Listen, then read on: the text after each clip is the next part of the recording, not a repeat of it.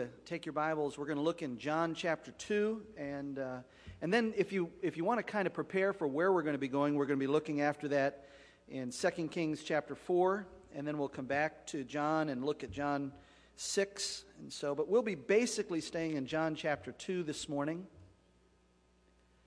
There is often uh, a little bit of pressure when someone stands behind the pulpit, there's a little bit of expectation. Uh, there's some thought put into it, uh, uh, some anticipation that something worthwhile will be given from behind this desk. Uh, you came with that anticipation. Uh, you came with an expectation that something would be said worthwhile. And, and so, as I began considering what I was going to share with you today, everybody comes to this moment prepared to share with you something, some point. In uh, seminary, I remember one of my professors was asked, How many points should a sermon have? And he said, My friend, at least one. uh, uh, it also reminds me of some other things I learned in seminary. One of them was from a great homiletics professor.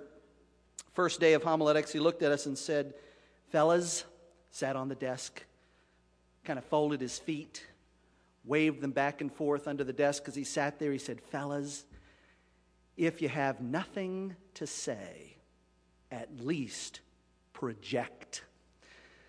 And, uh, and so this morning, uh, I've sort of decided I'm going to talk to you today about nothing. Uh, everybody talks about something. I thought this morning we'd talk about nothing. And so, looking in John chapter 2, if you'll follow along as I read, on the third day, a wedding took place in Cana in Galilee. Jesus' mother was there, and Jesus and his disciples had also been invited to the wedding. When the wine was gone, Jesus' mother said to him, They have no more wine. Dear woman, why do you involve me? Jesus replied, My time has not yet come. His mother said to the servants, Do whatever he tells you. Nearby stood six stone water jars, the kind used by the Jews for ceremonial washing, each holding from 20 to 30 gallons. Jesus said to the servants, Fill the jars with water. So they filled them to the brim.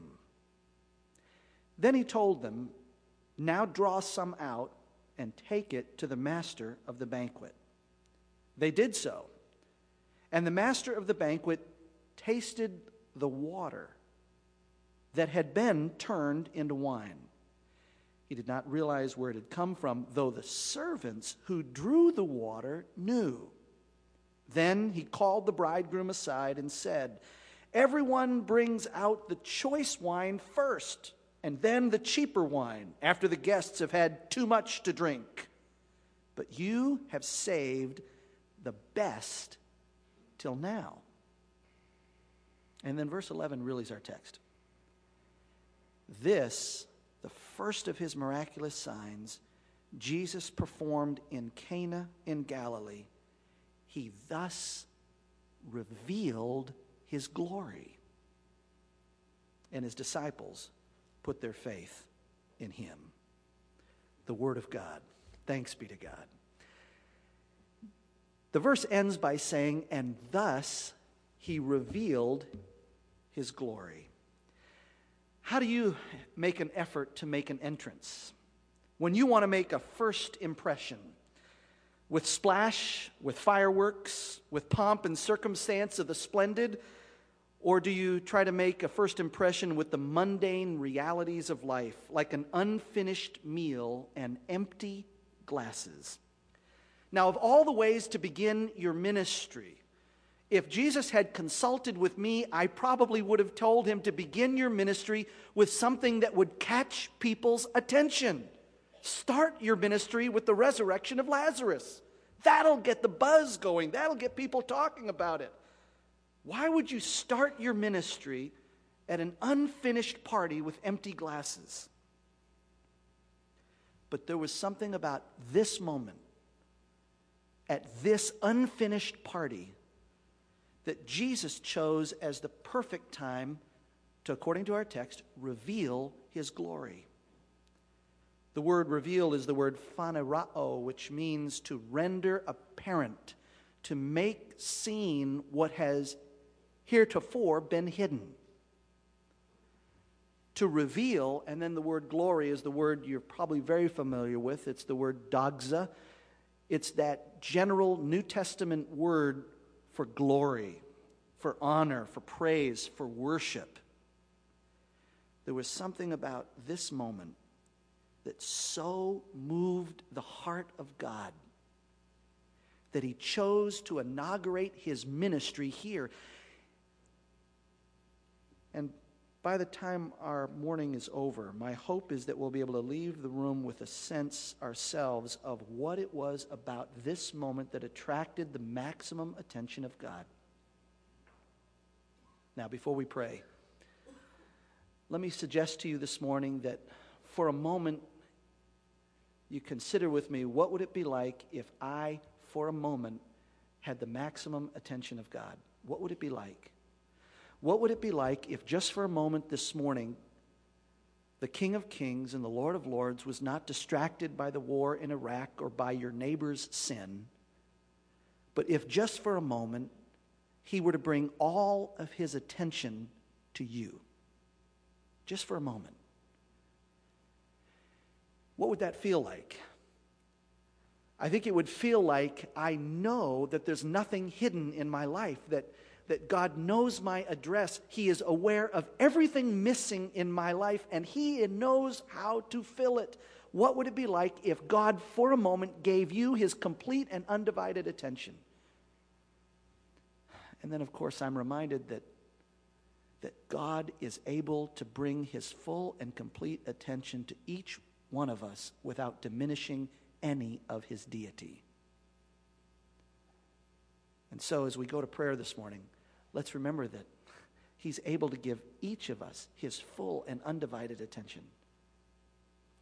Lord, as we consider your word today, and as we consider the topic of nothing, I do pray that, that you would show us what it was about this moment that attracted your attention and called for you to act. In Jesus' name, amen. Once there was a woman who had nothing. She had no husband, she had no income, she had no food, she had no money, and no prospects. Nothing. She was the mother of two boys. Her late husband's creditor was already on his way to claim them as his slaves. And so she came to the man of God. She came to the man of God with nothing. So if you want to turn with me to 2 Kings 4, holding your place in John. In 2 Kings 4, verses 1 and 2, a certain woman of the wives of the sons of the prophets cried out to Elisha, saying, Your servant, my husband, is dead. And you know that your servant feared the Lord. And the creditor is coming to take my two sons to be his slaves. So, if you understand the picture here, one of Elisha's associate pastors has gone out and run up a huge credit card bill and then died, leaving his wife with all of the bills unprepared. And now she gets word that the creditors are coming in order to take payment for his debts. They're going to take her only two sons. Verse number two Elisha said to her, What shall I do for you? It almost sounds exactly like what Jesus said to his mother. In the Old King James, Woman, what should I do for you? Elisha says, Tell me, what do you have in the house? And she said, Your maidservant has nothing. Nothing in the house but a jar of oil. One terrified desperate woman was about to learn something from nothing. And she must have listened in amazement as the prophet gave her the following instructions. Then he said, Go, borrow vessels from everywhere, from all your neighbors, get all the empty vessels. Do not gather just a few. And when you have come in, you shall shut the door behind you and your sons. Then pour into all those vessels and set aside the full ones. It was as if the prophet looked at her and said, There is not enough, nothing here. I want you to collect all the emptiness of your neighborhood. I want you to get as much as you can beg, as much as you can borrow. Go to everybody in your whole area and get all their nothing and bring their nothingness and their emptiness and put it in your house with your nothingness and then close the doors, just you and your boys. And so the widow did what he said. She gathered up all the nothing she had. She gathered all the nothing she, should, she could borrow, and she went into her empty house with sons no longer her own. And I think it was at that moment that God smiled and said, Now you have enough nothing. Verse 5. So she went from him, shut the door behind her and her sons, who brought the vessels to her, and she poured it out. Now it came to pass when the vessels were full. Now, a lot happens between verses 5 and 6. She begins pouring what little oil she has left. She pours it into the first vessel, and to her surprise, it gets fuller and fuller and fuller. And as it nears the brim, she looks at one of her sons and says, Get another cup. He gets another cup. She begins to fill that vessel. And she fills vessel after vessel after vessel until every empty vessel in the entire house is full of oil. Then she said to her son, Bring me another vessel.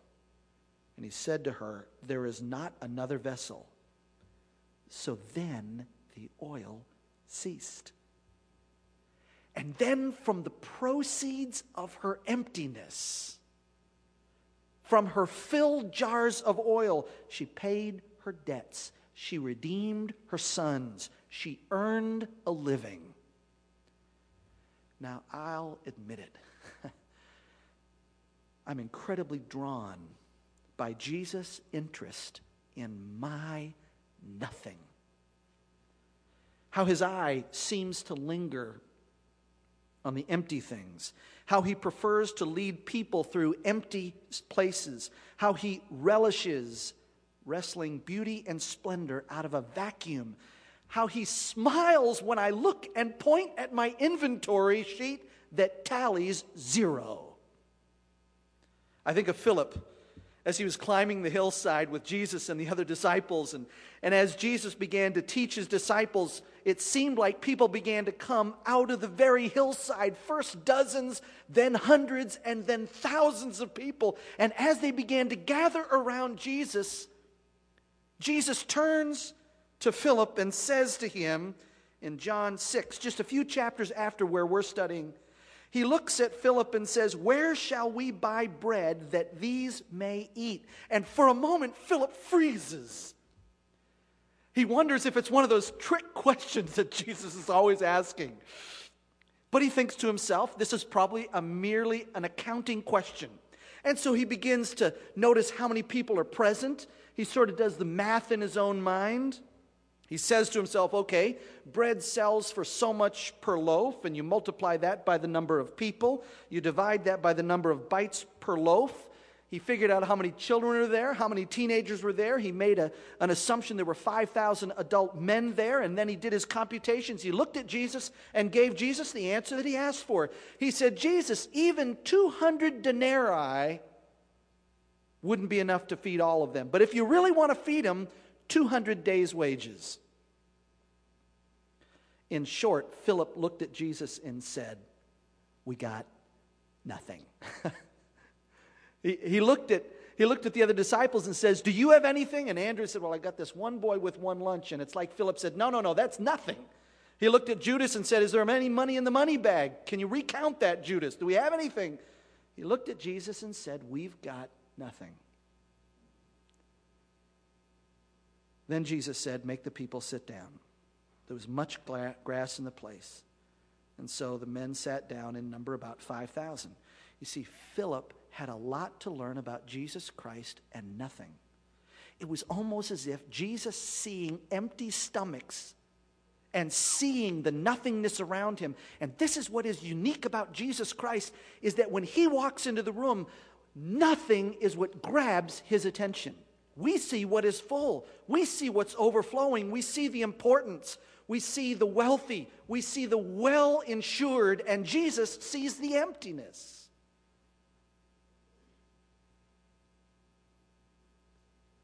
Philip had a lot to learn. I mean, after all, hadn't he been at the wedding in Cana just a few chapters before John chapter 6? Hadn't he remembered the dinner party that came to nothing, a wedding with no wine left? Now, listen, one simply did not have a wedding without wine. You do not have a party with no wine. Better to have wine and no party than party and no wine. And yet, there they were, all the guests, all the dignitaries, piles of aunts and uncles, heaps of brothers and sisters and cousins, the bride and the groom, and no wine. And that's about the time that Jesus noticed six large stone water jars. The jars were empty profoundly empty. And it was just enough nothing to catch Jesus' attention. The wedding Philip was remembering may have been the wedding of Jesus' sister. After all, Jesus and all of his disciples seemed to be involved, and Jesus' mother seemed to be in charge. We're not sure whose wedding it is, but for some reason, Jesus' mother was given some feeling of responsibility. But whatever the reason for the wedding, in our text in John chapter 2, in verse 3, it says, When they ran out of wine, the mother of Jesus said to him, They have no wine. Notice with me, it was an unfinished party. An unfinished party. You see, the length of a party depended on the wealth of the family. If you were very wealthy, you would plan on a two week long party and you would provide enough party to last the length that you advertised for. And it was critical in planning to know how long the party would last and how many people you would invite to make sure you had enough wine. If the party did not last as long as intended, either the, fi- either the family was planning out of their league or they simply failed to plan well. It was an unfinished party filled with unsatisfied people. Verse number three again says, They have no wine. And the truth is that sooner or later the wine does run out. Sooner or later the party is over. Jesus noticed in the foyer of the home that there were six unfilled pots. They were there for a reason. These six stone pots, the scripture tells us, they were between 20 and 30 gallons each. We know from history and from archaeology that these stones were probably carved out of one gigantic stone. The larger the pot, the wealthier the home. This home had six pots, probably at least as tall as me. And when you would walk into the home, the wealthiest guest came first. And the reason that they call these ceremonial cleansing pots is because you'd go to the first pot, and the first pot was for your fingers. You'd dip your fingers in the pot, and the wealthiest guy got to go first. He'd come in after traveling, he'd put his fingers in, then he'd go to the next pot, and he'd put his elbows in. He'd go to the next pot, and he'd do his pits. He'd go to the next pot, and he'd do his feet, and he'd cleanse his whole body, a ceremonial cleansing. And then the next, just slightly less influential, slightly wealth, slightly less wealthy individual would come in and he would do the same. The same water, 20 to 30 gallons each, six pots. He'd reach in.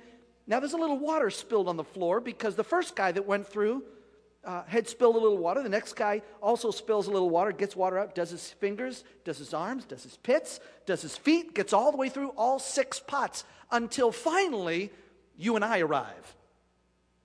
The pot is almost empty. You're reaching down to the bottom of this stone pot to try and get a little bit of the water. And let me just ask you to imagine with me what the water must have looked like by the time you would have arrived, by the time I would have arrived. Most of the water is out of the pot, it's on the floor. Quite frankly, it would probably smell just a little bit. Now, I don't know when Jesus and the disciples got there. But I know that when Jesus got there, from the very moment we see him interacting, he has noticed six empty pots. At the beginning of the party, they'd been filled.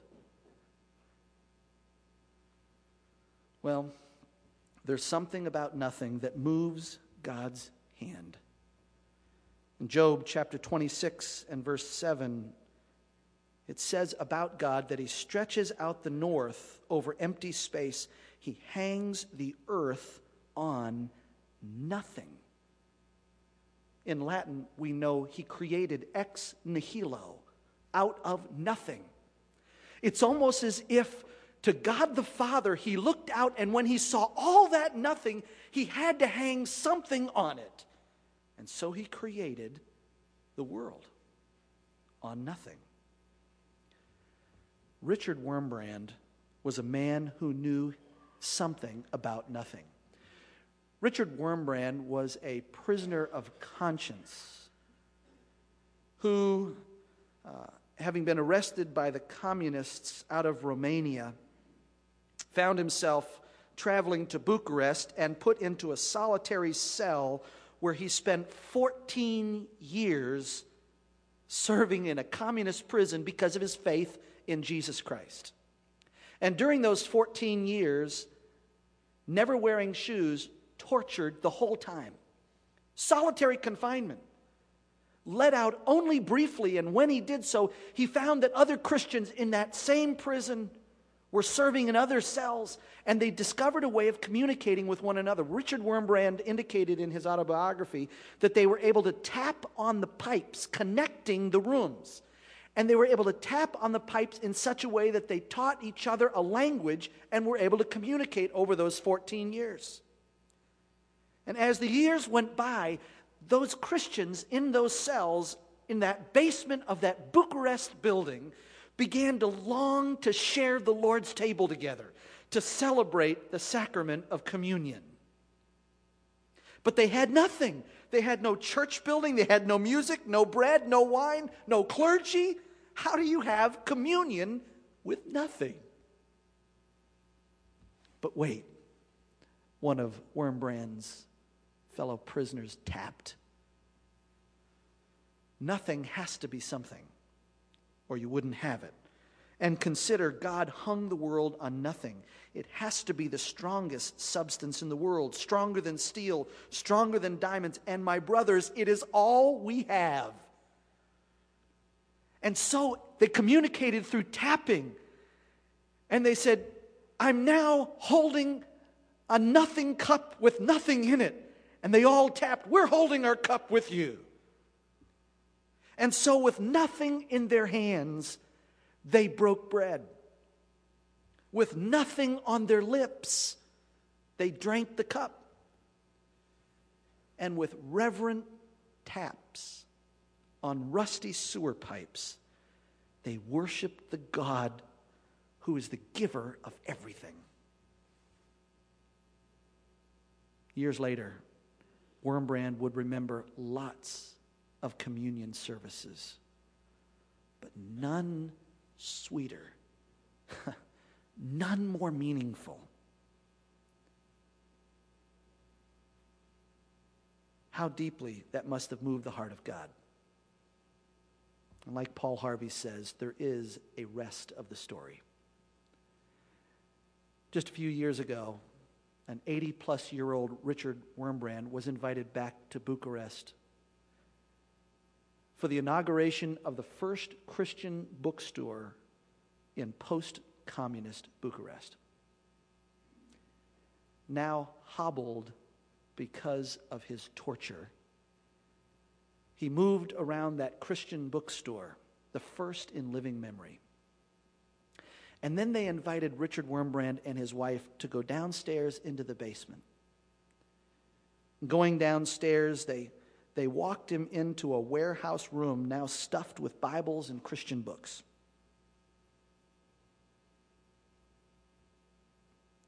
And a look of puzzlement came over his face, and then shock, and then joy when he realized that the storehouse room for the Christian bookstore was his old cell.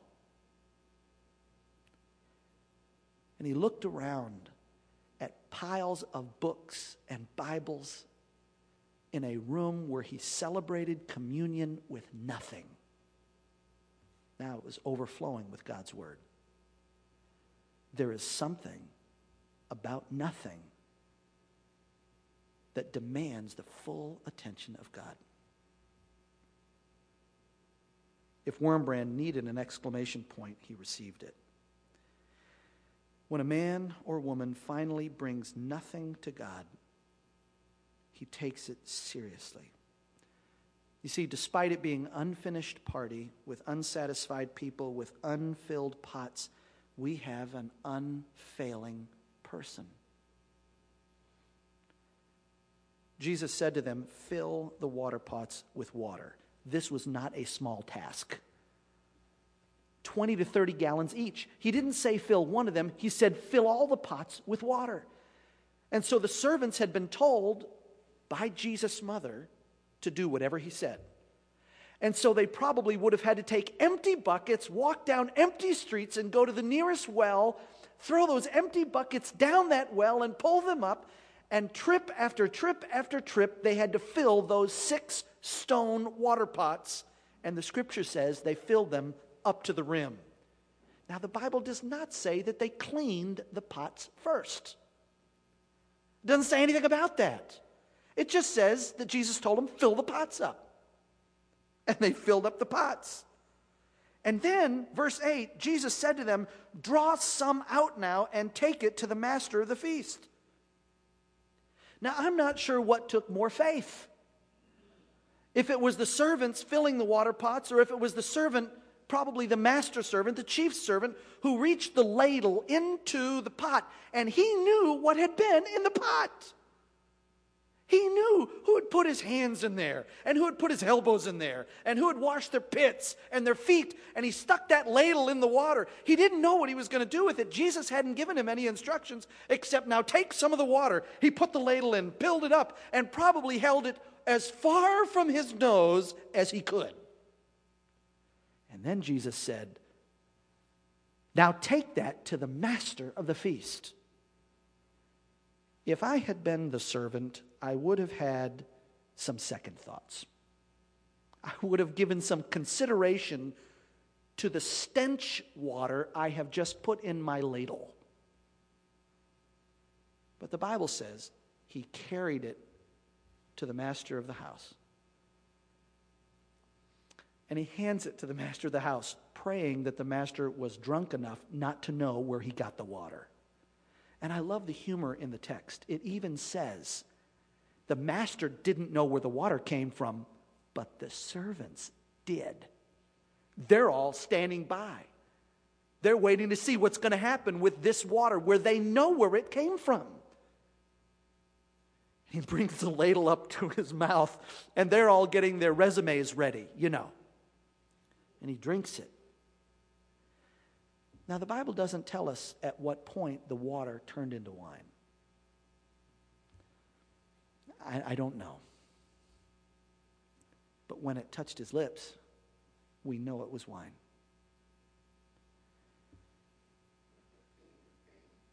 The master of the feast called the bridegroom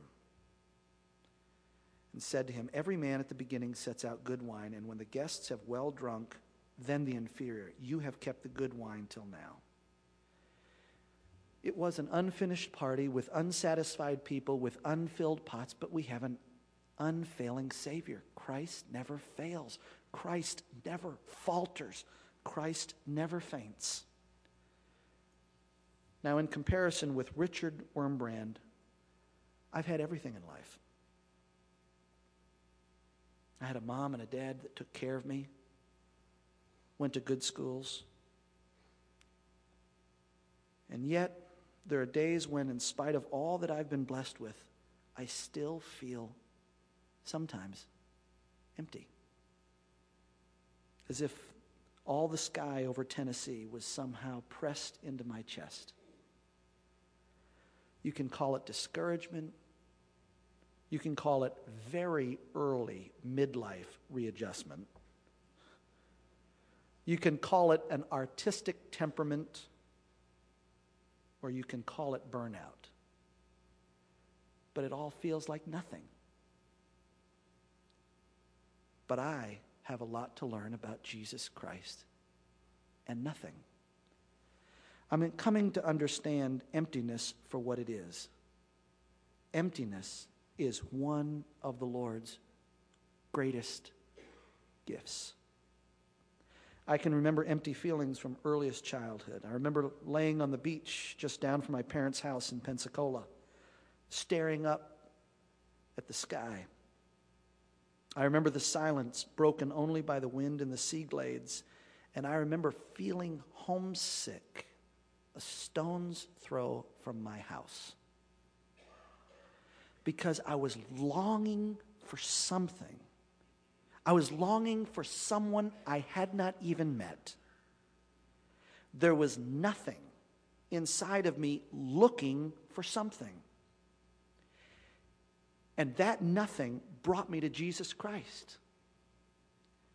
That's when I learned how God can use nothing that there's an emptiness that sets our hearts to aching, to wandering, to searching. And in every one of us, at some time or another, we've sensed that nothing inside that calls out to be filled.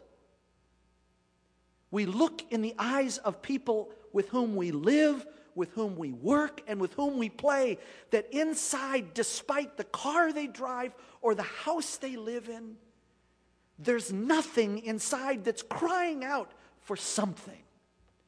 That nothing was put inside you by God. And it cries out to be filled. Only recently did it occur to me that if I am empty, I am empty of something. Emptiness means a realization of a need. It is this emptiness that finally tears me away from stupid, hollow distractions, from lifeless preoccupations. The scripture talks about the emptiness of a slowly withering branch dying for the sap of the vine. It talks about the emptiness of a Samaritan woman who brings an empty bucket to a well deeper than she knows. It's the emptiness of a prodigal son who suddenly awakens to a shriveled heart and the stench of a hog pen and says, I will set out to return to my father. It's the emptiness of Simon Peter.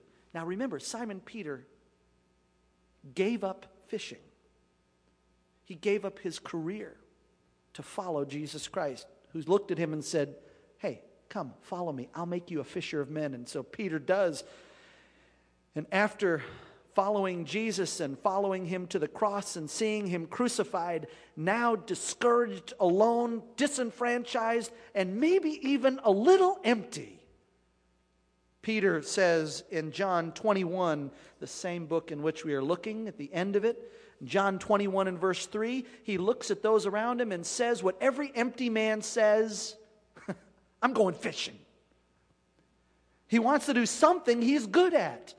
This religion thing has not worked out. This church thing hasn't worked out. The man he put all of his stock in has died and is buried. I'm going fishing. And everybody around him sort of followed Peter. Good, bad, ugly, whatever, they followed Peter. I'm going fishing. They all said, We're going with you. They went out and immediately got into the boat.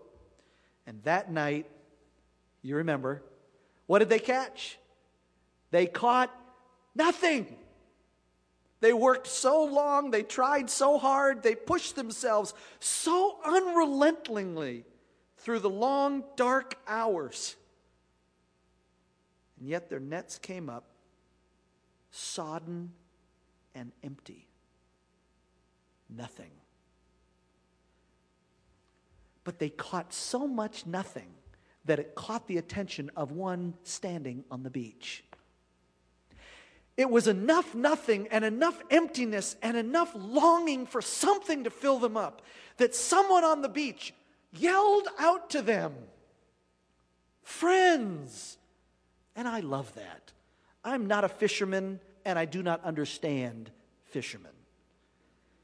But this landlubber yells out to the fishermen, Friends, have you caught any fish? Fishermen are known for truthfulness. They answer truthfully. No. and then this landlubber, who doesn't look like he's ever baited a hook or thrown a net, says, Why don't you try throwing it on the other side? And these men are so desperate, they had just enough nothing. They were willing to listen to somebody who obviously knew nothing about fishing. They threw the nets on the other side of the boat. Now that's desperation. I've been fishing. I went, I've been twice, and I have never caught anything, ever. I went to the right spot with the right guide and came home with nada. But I've never been willing to admit that until this moment, right now.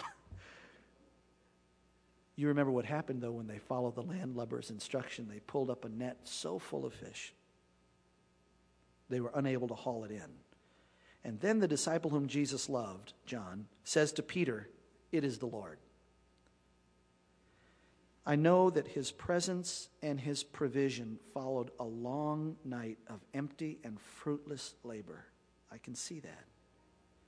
But how I fear and dread those sessions of emptiness and profound sadness in my own life.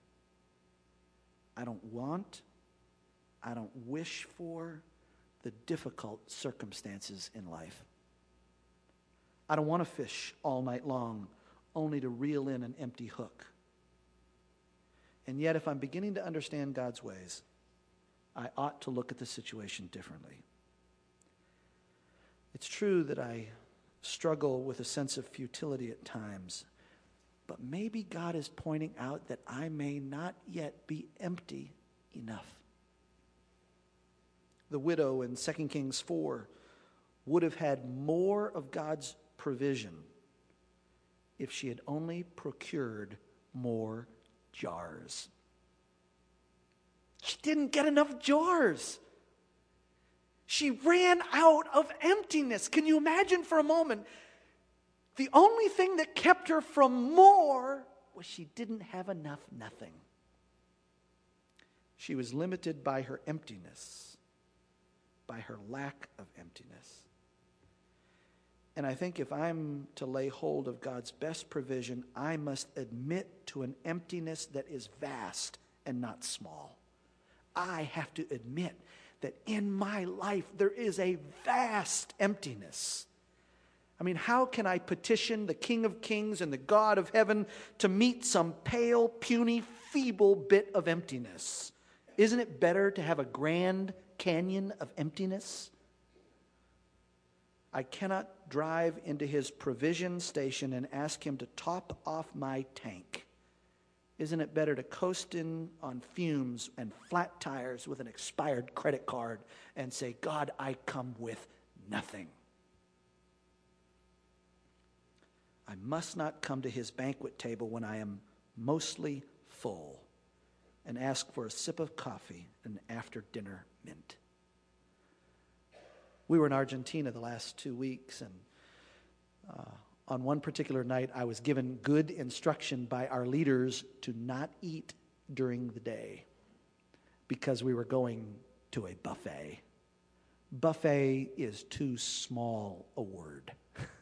they had a lamb station, they had a ribeye station, they had a salmon station, they had many dessert stations and we sort of just got in there, sat down. I'm not sure how many times I went back to the buffet, but I am really grateful I went hungry.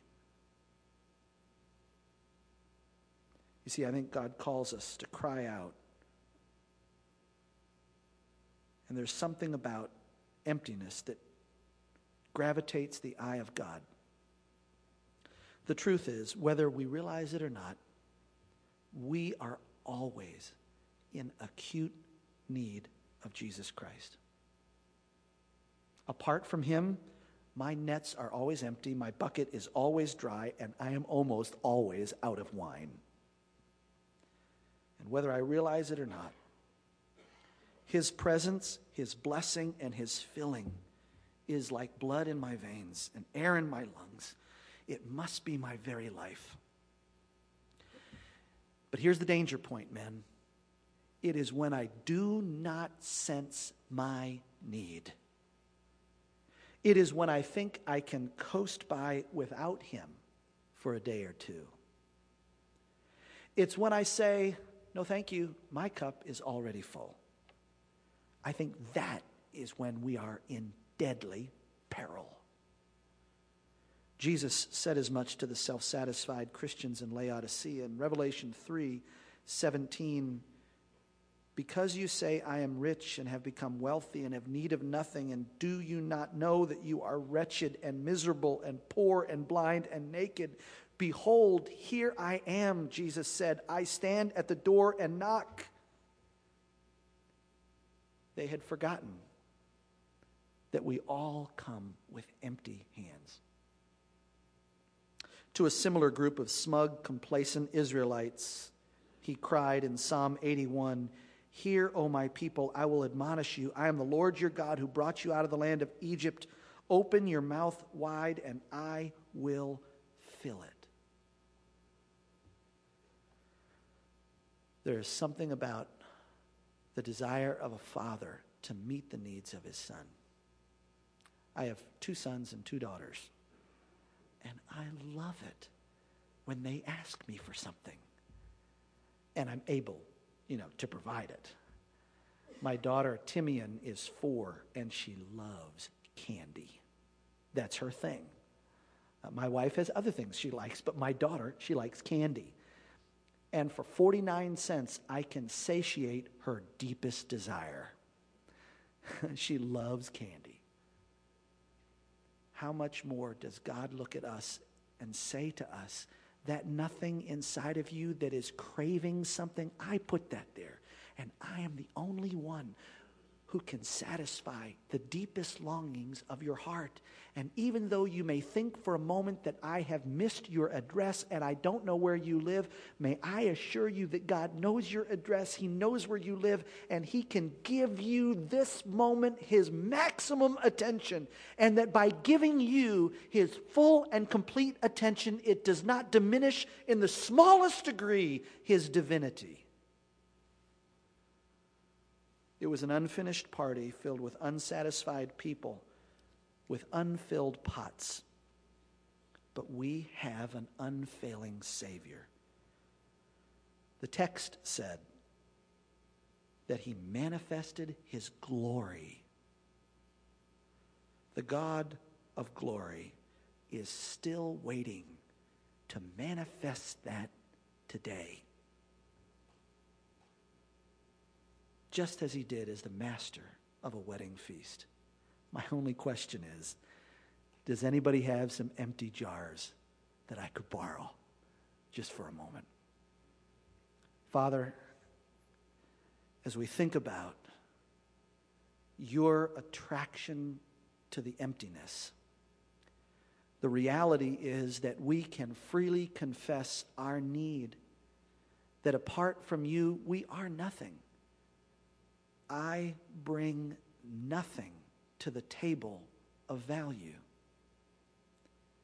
And yet I find myself, having been on the streets, now invited to the wedding. Not just invited to the wedding, but invited to the table to pull my chair up and to put my legs beneath this table. And then beyond that, you invite me to be a son. Not just a guest at the table, but a family member. And I'm glad, Father, that I come with nothing, empty, my best efforts falling short. But your grace is what fills us up. And I pray that we would be aware today of those with whom we work and those with whom we live and those with whom we play, that we would be attracted to their nothing and point them to a Savior who waits to fill every empty cup. In Jesus' name, amen.